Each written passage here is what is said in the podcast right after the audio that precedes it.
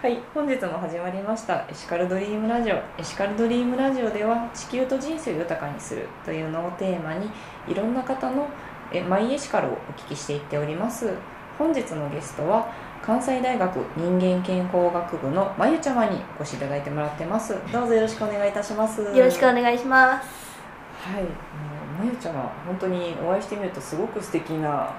ありがとうございます、とても元気な学生さんで、まあ、こういった学生さんがどういった活動をしているのかうん。教えていただければなと思います、よろしくお願いします。よろしくお願いします。どういった活動を主に今されていらっしゃるんでしょうか？今私がすごい熱く行動しているプロジェクトがありましてはい。なんかそれそのプロジェクトっていうのはと誰もが輝誰もが輝く主役であれっていうもうミュージカルの企画なんですけど、うんまあ、それはミュージカルだけじゃなくてなんかそのミュージカルの前に、えっと、ラップ車椅子を乗った2人の男性の人が自分の今の気持ちとかをラップに乗せて歌ったり、で不登校不登校生不登校生の人たちが自分の今もともと不登校不登校やったっていう自分と今も人前に立つことで輝いていきたいっていう思いを持った不登校のコーラたちが作り上げてるバンドで、うん。バンド演奏とかもあったりはい。で最後はぜその子供高齢者障害者で学生が混ざり合ってはい。全員でダンスを披露するんですけどでその一部にミュージカルがあってでそのミュージカルっていうのもなんでミュージカルかをしたかったかっていうのははい。なんかそのミュージカルがしたかったわけじゃないんですけどなんかミュージカルっていうのは歌もあればダンスもあるしで自分をすごい表現できるものであると思ってでその時になんか私たちあこれ学生10人が、えっと、企画してるものなんですけどなんかその私たちが混ざり合うことで障害者高齢者子供っていうその一つの枠組みがあると思うんですけど子供やったら子供高齢者やったら高齢者障害者やったら障害者っていう枠組みを超えて一つのものをなんか作っていきたいなと思ってでみんなが混ざり合って一つのミュージカルを作っていきたいなっていうのがこの企画のなんて主な思いっていうか。で一人一人が本当にこのステージに立ってあ堺東にあるフェニーチェ堺っていうところのうんショーホールを借りてやらせてもらうんですけど、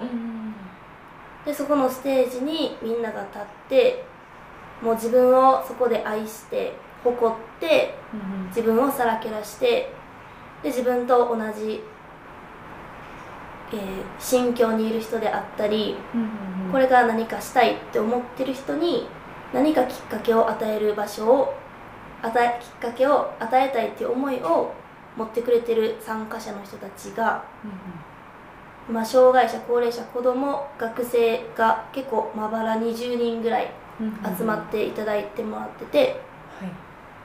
るって。でそのステージで全員で輝き輝くことがうん。今の目標です、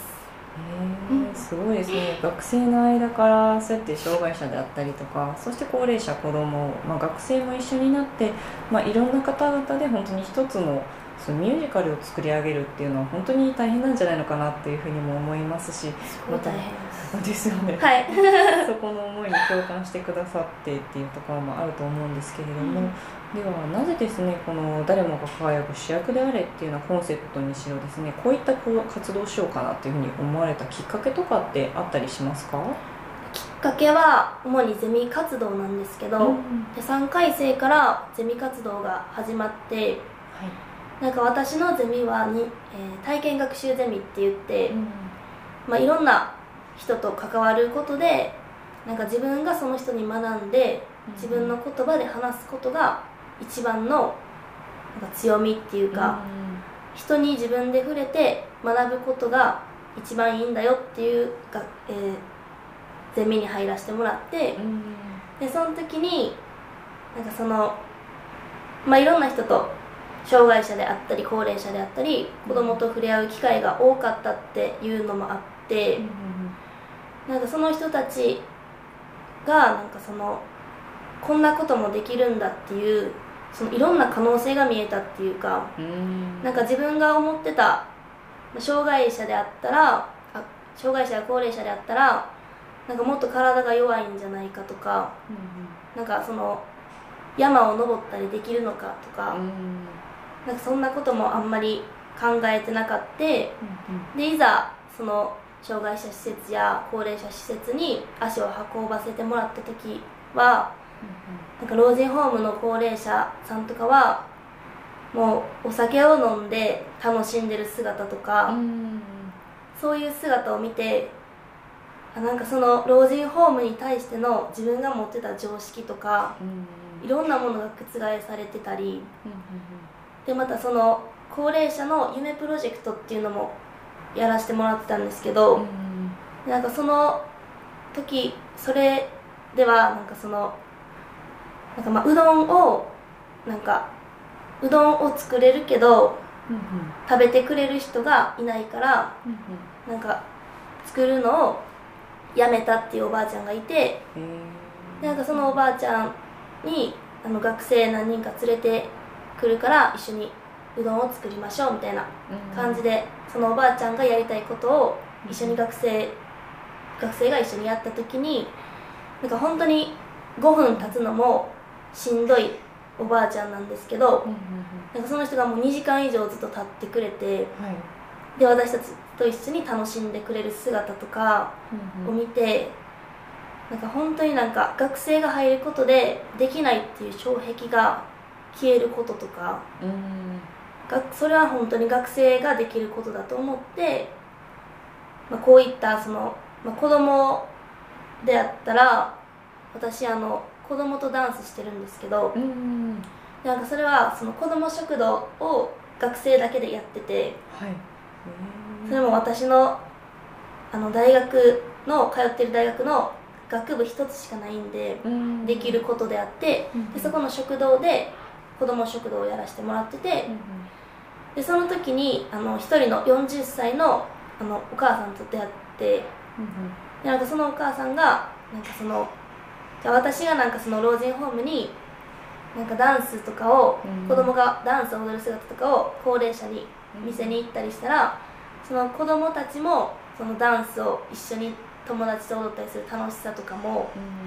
で人前に立つ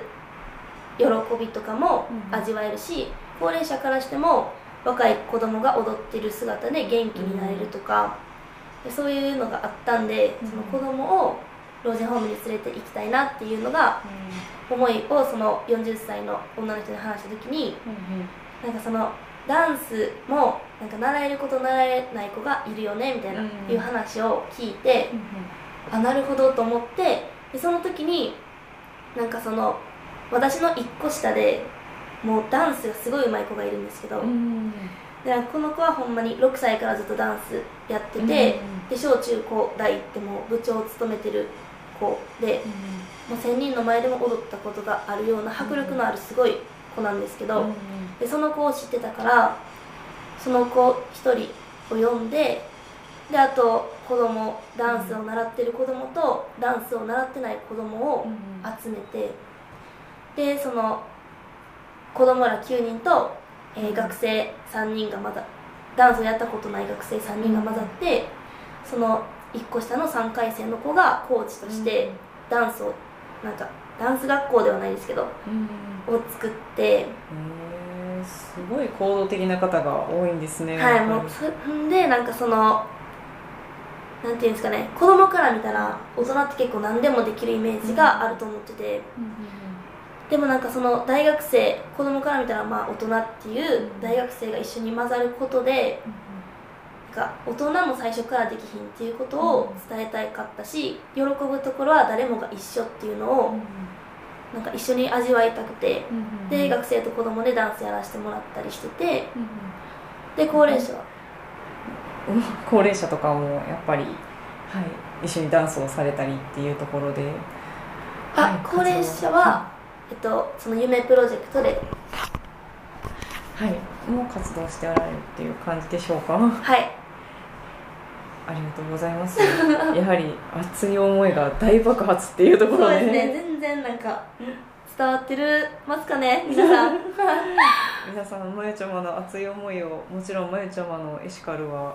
もう自分を愛し輝き人を笑顔にっていうところで書いていただいてもらってますしきっとそれが、まあ、次行われる3月11日に堺フェリーチェ堺小ホールにて18時から、はい、行われるものそうですね。これは皆さんまさにまゆちゃまが言ってくれたミュージカルが開催されます。どうぞこれについて何か思いがございましたら。これはですね本当に今11月から練習が始まっててでそこで子供や高齢者障害者の人が、まあ、私たち学生の思いに自分の思いを持ってついてきてくれてる仲間がいるんで、まあ、その人たちがこの誰もが輝くステージで輝けることが今私が頑張ろうと思える夢というかこの人たち全員が輝いてくれたらすごい嬉しいなって思います。はい素晴らしいですね。まもなくクラウドファンディングの方も開始されるということですのではい。またですね告知ページなどで見ていただければななんて思います。はい。ではですね一番最後になるんですけれども私がまゆちゃまのエシカルはっていうふうに言いますので紙に書いている内容を読み上げていただいてもよろしいでしょうか、はい。はい、では言っていきます。まゆちゃまのエシカルは？自分を愛し輝き人を笑顔に。です。はいどうもありがとうございました。ありがとうございます。